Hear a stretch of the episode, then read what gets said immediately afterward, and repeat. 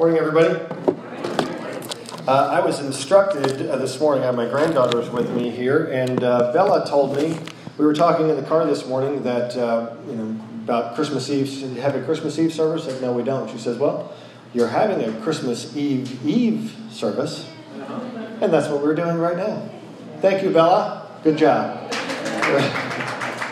All right, uh, several years ago during the Christmas season, I was uh, experiencing some pretty significant back pain. Pretty significant.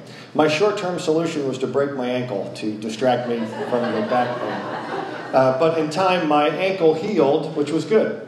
But it reminded me of the pain I was experiencing in my back, which was bad. Now, being a guy, I chose to ignore it and hope that it would improve with age.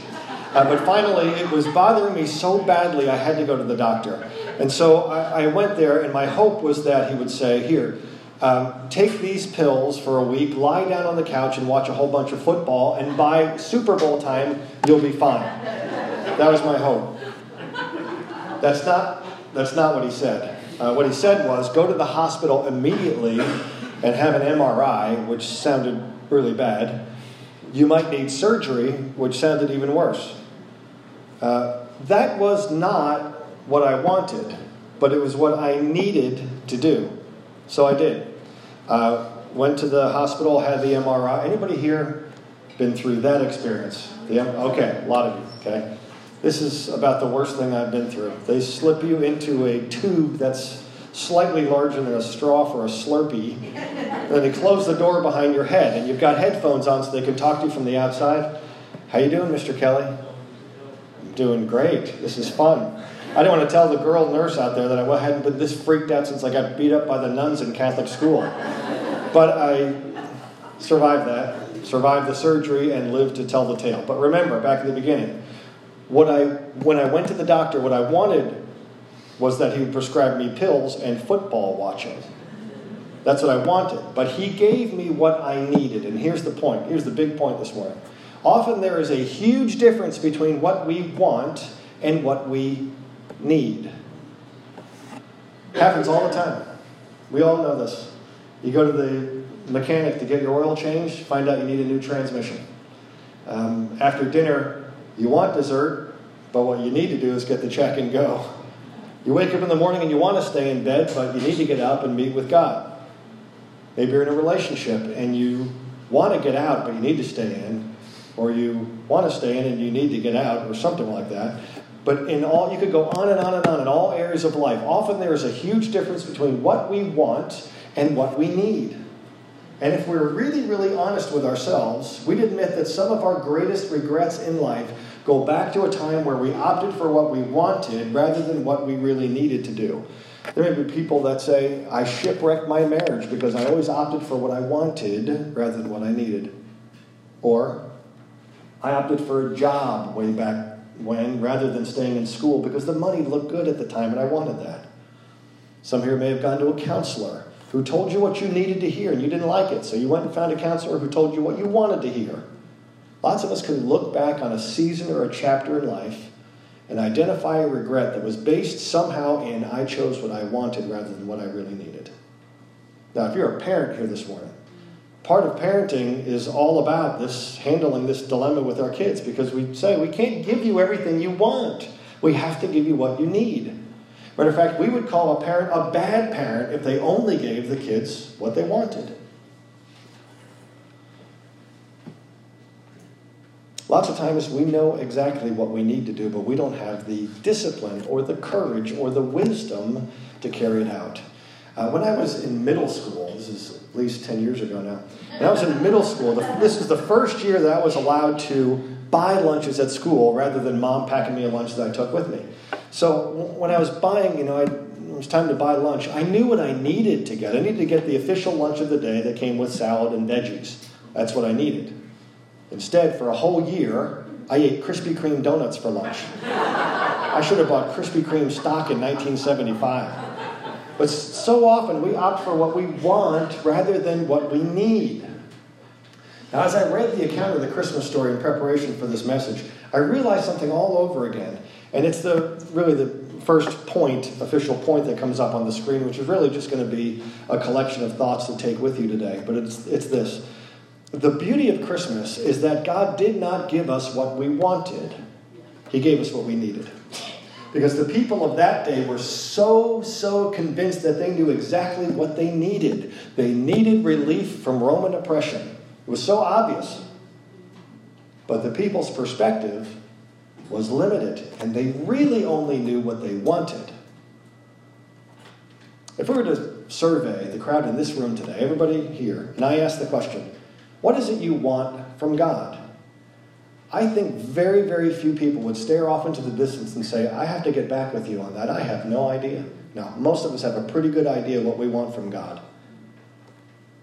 What do you want from God? I'll tell you what I want. And they point to him or her or some solution to a job problem or financial problem, marriage situation, a health issue, prodigal children, whatever it may be. Let me tell you what the, the people in Jesus' day wanted. They were praying for, believing for, waiting for a Messiah. They really weren't all that different from us. What they wanted from God was a deliverer and deliverance.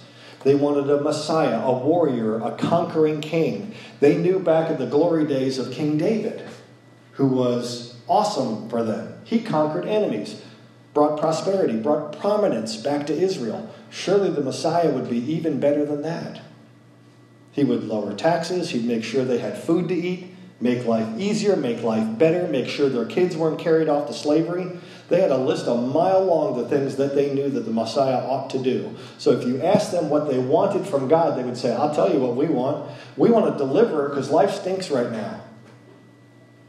God hasn't answered our prayer in 400 years. And what's the deal with these Romans anyway? I thought we were your chosen people. We're not all that different today. We have our list of things that we want God to do and we think God ought to do for us. We want to be delivered from these circumstances. I'm going to change God, you need to change this health issue, this job issue, this parenting issue, this conflict issue. What we want is really not all that different than what they wanted. And we could take it a step even further, actually.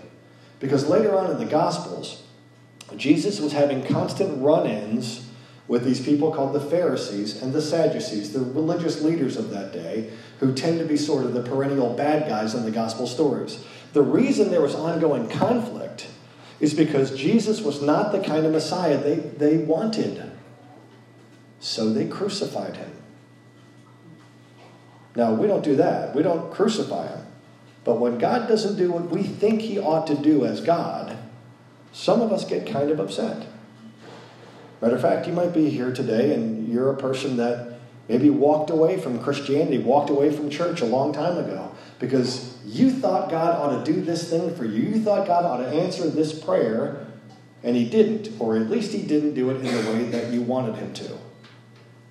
But listen, fortunately, friends, fortunately, our Heavenly Father doesn't give us what we want but He does give us and has given us in Jesus exactly what we need. So let's look at this uh, portion of the story from the beginning. We'll look at it beginning in Matthew chapter 1, verse 18. This is how Jesus the Messiah was born. His mother Mary was engaged to be married to Joseph, but before the marriage took place, while she was still a virgin, she became pregnant through the power of the Holy Spirit. Okay, so Luke, the writer, in his account of this, he says that there's an angel that appears to Mary to tell her that she's going to be having a baby. And he doesn't, this angel doesn't, angel Gabriel doesn't seem to be fazed at all by the fact that Mary is still a virgin, and it doesn't work that way. He has no problem with that at all. Now, think about this Gabriel hangs out with God. With God, all things are possible. This is extremely normal to him Of course, that's easy for the angel to say. The angel doesn't have to have the baby. Okay? It goes on. Verse 19 Joseph, to whom she was engaged, was a righteous man and did not want to disgrace her publicly, so he decided to break the engagement quietly. The, the customs back then are so very, very different than now. These were teenagers, two teenagers, and they'd been promised to each other in marriage uh, by their families. They were betrothed, uh, which is a form of being engaged. It was as though legally they were kind of already married, which meant if either of them were unfaithful, it would be considered adultery, even though they weren't officially married. So when Joseph finds out that Mary is pregnant, legally he has to divorce her in order to end the engagement, which would be a private embarrassment, if not a public humiliation. But Joseph wanted to honor her in some way and not to expose her to public disgrace. Says a lot about, about Joseph. And here's what it says in verse number 20. As he considered this, an angel of the Lord appeared to him in a dream. Joseph, son of David, the angel said, Do not be afraid to take Mary as your wife, for the child within her was conceived by the Holy Spirit, and she will have a son, and you are to name him Jesus, for he will save his people from their sins. Now, the, the name Jesus means God is our Savior, or God has saved us. There's several different ways uh, to translate that. Verse 22. All of this occurred to fulfill the Lord's message through his prophet. Look, the virgin will conceive a child. She will give birth to a son, and they will call him Emmanuel, which means God is with us. So, in essence, God is saying to Joseph, This is the long awaited Messiah here. You're going to name him Jesus, and he's going to be the Savior. And I can imagine Joseph saying, Great! We've been looking for somebody to do that. We're sick of being a doormat. We're sick of the Romans. We've had, we've had it. We've had it with taxes. We've had it with being trampled over. We've had it with being mistreated. We've had it with being the, the strip of land through which all the other armies march to attack each other. We're just, we're done with all this. We've had it. It's about time somebody came along to save us. And I can imagine God going, No, no, no, Joseph, you're not understanding me. You're not hearing me. He will save his people, yes, not from their circumstances, not from Rome, not from taxes, not from difficult times. He will save his people from their sins. Oh, that's it? Yep. Okay, not exactly what we wanted. I know, Joseph. But trust me, it's exactly what you need. This is the thing that was so disappointing to people back then and not long after. This is what caused so many people later on to turn their backs on Jesus. They weren't convinced that, that the felt need of the day was to be saved from their sin. If you'd have asked people in that day, what is your greatest felt need? None of them would have said, I need someone to come along and save me from my sin. That was not the felt need of that day, and let's face it, it's not the felt need of our day either. And back then, there was a whole lot of things way higher on the list than someone to save me from my sins. In their day, they kind of felt like sin was under control. Sin didn't seem to be a big deal to them. There was a system to deal with sin. You would just go to the temple, get a couple of doves or a sheep, and whack them and have the priest sprinkle blood all over everything, which is pretty gross. But then you'd go home and get cleaned up, and sin was dealt with, at least for the time being. So they would say, We we kind of got sin under control here. I don't need someone to come along and save me from my sin. I need you to deal with my in laws. That's what I really need. Or I need to take care of my husband, my wife, my kids, my job, taxes, Romans, whatever. Sin's kind of under control. I don't need someone to come along and save me from my sin. That's what they'd say, probably. And we're not that much different now. We don't slaughter sheep anymore, thank goodness. But we kind of have a mental system in place, whether we admit it or not. And in our minds, there's certain things that we think that God considers sin, and we have kind of a hierarchy in our minds. There's some really big sins, like the lightning bolt sins. Then there's the mild nausea sins. And then there is the things that God kind of looks at and goes, yeah, nobody's perfect. and we have these lists in our mind. And the lightning bolt sins are the ones that we don't even do anyway. We may not even be tempted to do those things. But when we hear somebody else doing them, we say, God, you need to deal with that person. God is so amazing that He would put up with people like you. You know? That's the way we think. But if we just stay away from the big three or whatever it is in our minds, we think that we're okay, we're in the clear. And when we do screw up and we do feel bad, it's no big deal because we're not as bad as some other people. And with us, God just kind of goes, oh, it's okay. What's that between friends? That's how God deals with me. Not you, but me. But the truth is, our greatest need always has been and always will be a Savior. And as time goes by, I am more and more convinced that we make the same mistake that the people in Jesus' day made, which is this. That's the second point. We have a tendency to underestimate the significance of our sin and we overestimate the significance of our own personal goodness. Somehow we still believe, despite all that we've been taught, all that we've read, all that we've heard, we still kind of believe that if we do enough good stuff, we're going to be okay in the sight of God. On His grand scale, if the good outweighs the bad, that's what counts. And we still compare ourselves to each other. And we think, at least I'm better than him, or I'm not as bad as the people I see on the news. So I'm better than him, but I'm not really willing to be a missionary, so I'm kind of in the middle somewhere, which is usually the safe place to be, right in the middle. But here's the unfortunate reality, friends. We sorely, sorely underestimate the significance of our sin, and we overestimate the significance of our own personal goodness. Consequently, my greatest felt need is not a Savior to save me from my sin. So when we come into church, we come into a room like this and we hear somebody say, Jesus, God sent Jesus to save you from your sin. We yawn and go, Well, that's nice, but what I really need is help with my bills. Here's what I want to get across to everyone, everyone here. Maybe you hear this a lot. Maybe you don't hear it hardly ever. Maybe you're on your annual pilgrimage to church at Christmas time, or somebody dragged you here, or whatever. Whatever the case may be, stay with me for just a minute. Um, maybe you saw the, the movie Titanic. I saw it way back when. At the critical time of panic, ships going down, everybody's scrambling, people are going for lifeboats. And at that point, the band makes its way out to the deck to start playing music while the ship is going down. And I remember as I'm watching this movie, I'm thinking, what is the point of that? You're all going to die. Why worry about tuxedos and sheet music and violins? You don't need music, you need a lifeboat. Well, in the same way, for your Heavenly Father and my Heavenly Father to send us anything other than a Savior would have been like turning up the music or rearranging the deck chairs on the Titanic. It would have been totally irrelevant. Totally. I mean, what's the point of changing your circumstances here on earth if when you die you're separated from God? What's the point? What's the point of lowering taxes or getting you married or helping your finances if your eternity is not settled? So God says, I love you so much that I know what you need.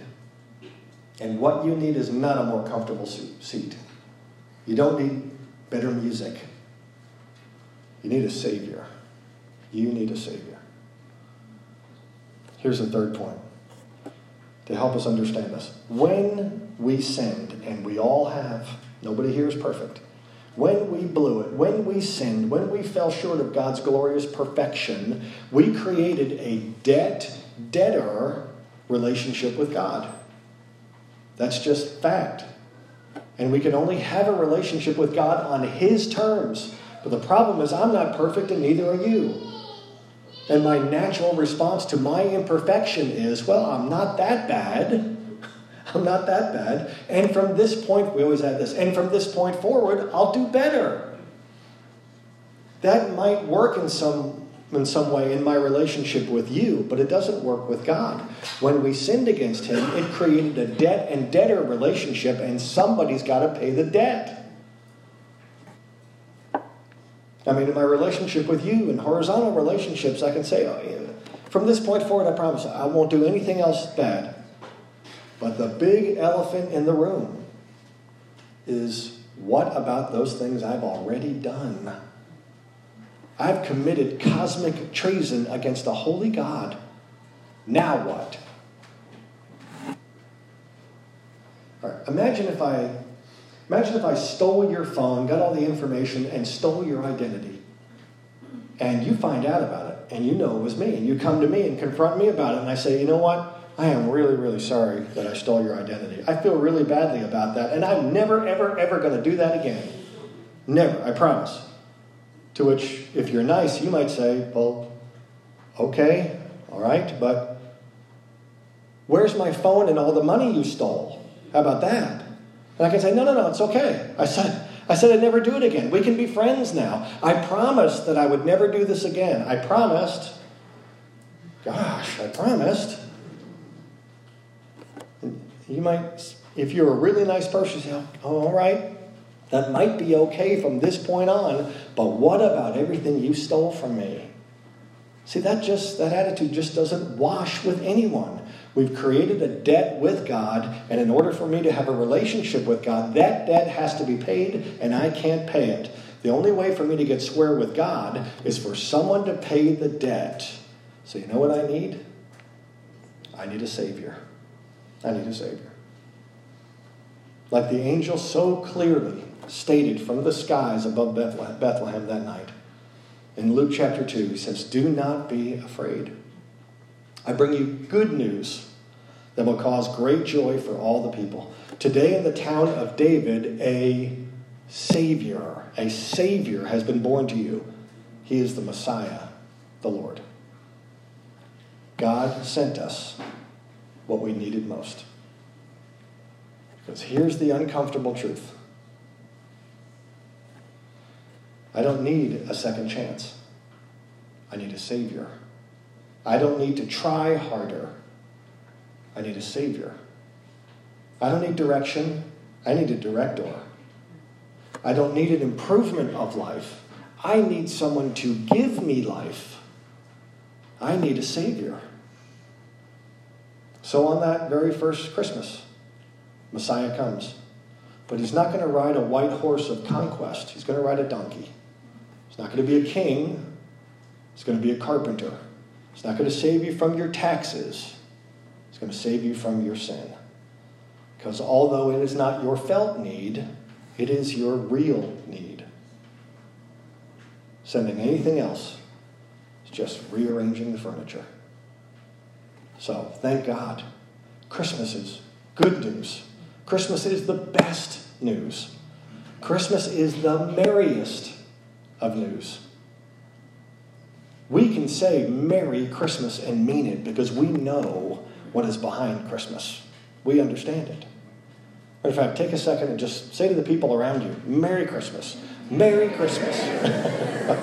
you can mean that from the bottom of your heart. Why don't you bow your heads and we'll pray. Lord, we're so grateful that Christmas is indeed merry.